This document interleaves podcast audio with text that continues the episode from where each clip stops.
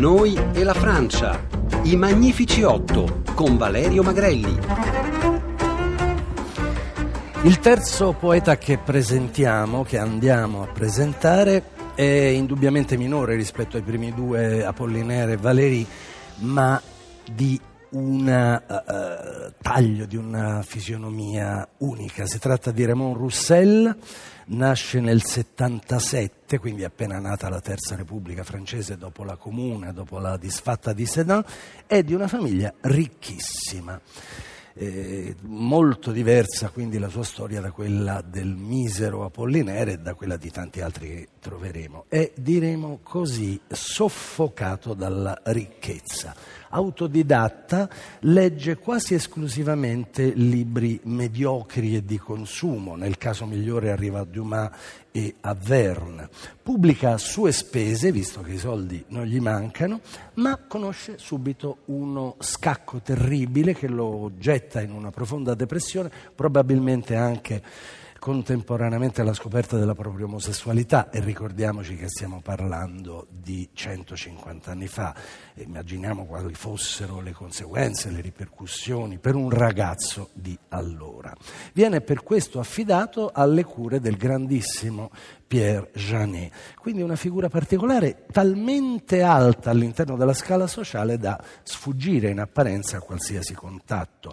Dopo la morte della madre il patrimonio aumenta, il risultato è una figura veramente unica, ossessionata dal desiderio della gloria, preda di mille fobie, schiavitù, eh, da barbiturici, eh, decide di viaggiare intorno al mondo e per farlo si costruisce una celeberrima, sontuosissima roulotte. Siamo di fronte a un caso clinico.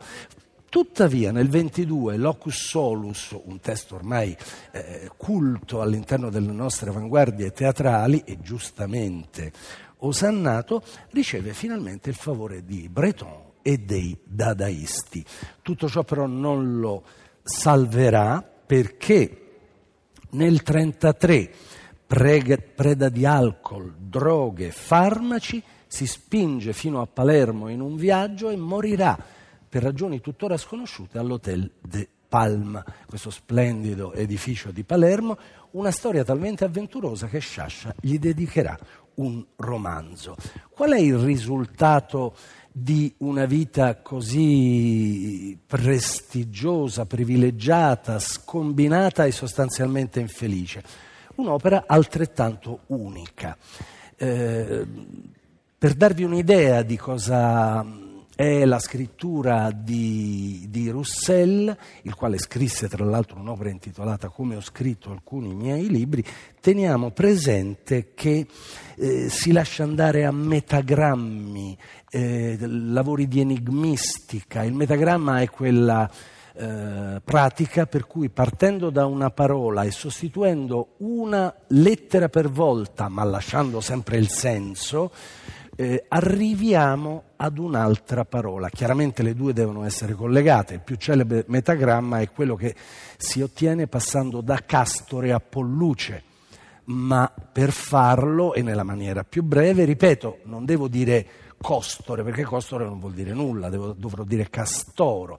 Insomma, sono lavori che appartengono appunto all'enigmistica e è immergendo la letteratura all'interno dell'enigmistica che Roussel arriverà ai suoi capolavori. Un'altra bellissima favola, lui la eh, descrive passando da billard, che vuol dire biliardo, a pillard, che vuol dire predone.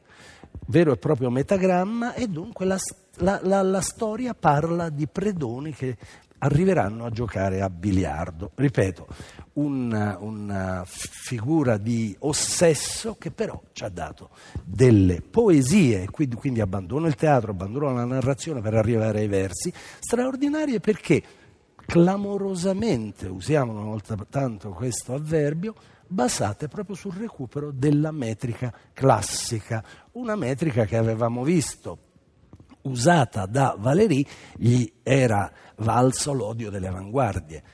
Come mai invece le avanguardie, in particolare i Dada e i surrealisti, ameranno Roussel? Per il tipo di applicazione a cui lui sottopone le forme fisse. Roussel, nelle poesie di cui vi parlerò oggi rapidissimamente, usa infatti l'alessandrino, lo stesso di Corneille, di Molière, di Racine, ma per descrivere cosa? Battaglie tra sovrani, apparizioni divine, eh, vicende della Bibbia? No. Ad esempio, e partirò proprio da questa,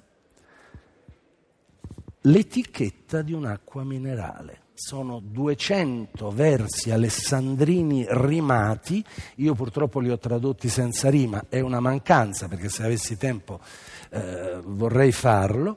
La poesia, la raccolta si chiama La Vue, la veduta, la visione, eh, è divisa in tre parti. La poesia da cui parto si, comincia, eh, com- ehm, si intitola La fonte e comincia, io ho provato in doppi settenari e in decasillabi, nella sala da pranzo tutto è calmo, una giovane coppia messa in un angolino bisbiglia con finezza ed allegria. Il colloquio pieno di sottintesi e risa fila liscio. Cosa facciamo quando aspettiamo, e io ieri ho aspettato tanto, che arrivi il cameriere con l'ordinazione? L'occhio questa è veramente la, la, la, l'origine della scrittura di Roussel. L'occhio mente di Roussel si posa sull'etichetta di quanto ha davanti. Sulla tovaglia è messa una bottiglia alta, un'acqua minerale di moda la si esalta, se ne consiglia l'uso abbondante e continuo in una larga carta di un rosa carezzevole che cinge strettamente la bottiglia. Alla base vi figura un disegno dove alcuni si, bi- si pigiano ai bordi di una fonte distribuendo l'acqua acqua. Da qui parte la descrizione che diventa un'avventura, una storia, un plot, quello che volete, dell'etichetta appunto dedicata a una fonte di acqua benefica. Seconda parte della trilogia sulla veduta è il concerto. Che succede?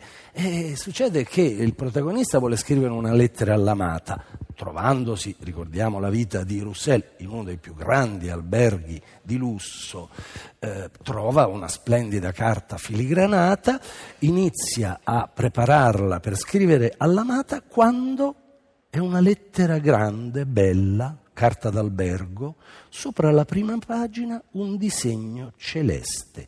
Coi gomiti sul tavolo, inchinato mi attardo a osservare sul foglio quest'angolo grazioso di un paese a me ignoto, che un tempo assai lontano mi attraeva.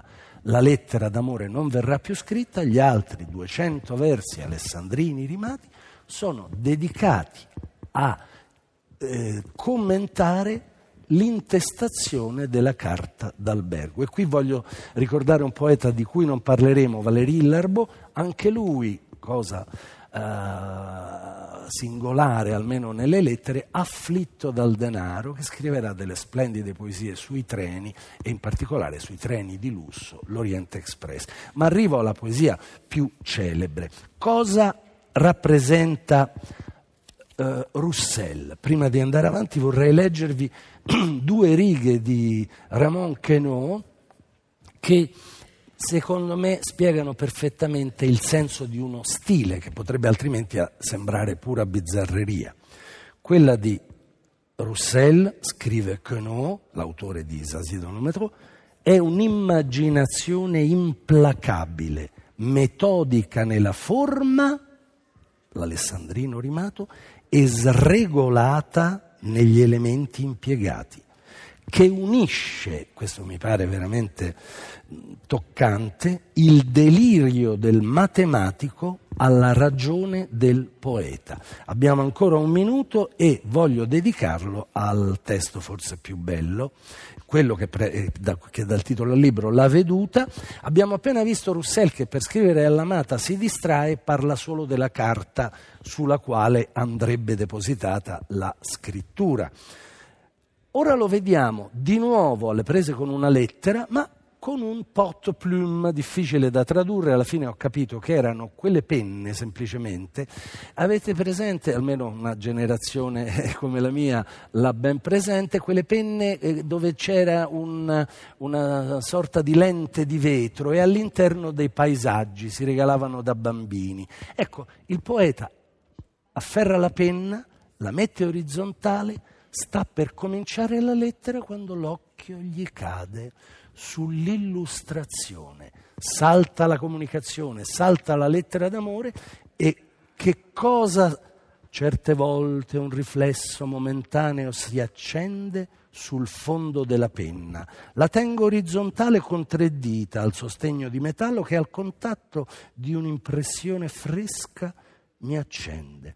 Mio, così il mio sguardo penetra nella sfera di vetro rappresenta una spiaggia nel momento animato ed è la descrizione di un naufragio. 400 alessandrini rimati per descrivere qualcosa che è scritto nella penna e dunque, ha notato molto giustamente un critico, non potrà mai essere riversato sulla carta. Come mai noi abbiamo il testo di qualcosa che per essere scritto non si sarebbe potuto vedere? Ecco, questi sono i cortocircuiti logici a cui ci affida questa mentalità veramente unica, brillante e tormentata, vi ricordo la sua morte, il suo suicidio palermitano, di un grande poeta. Oggi ci fermiamo qui, riprenderemo, non oggi, questa mattina, riprenderemo alle 15 con un altro poeta, se possibile ancora più tormentato, ossia il grandissimo teorico del teatro Antonin Artaud.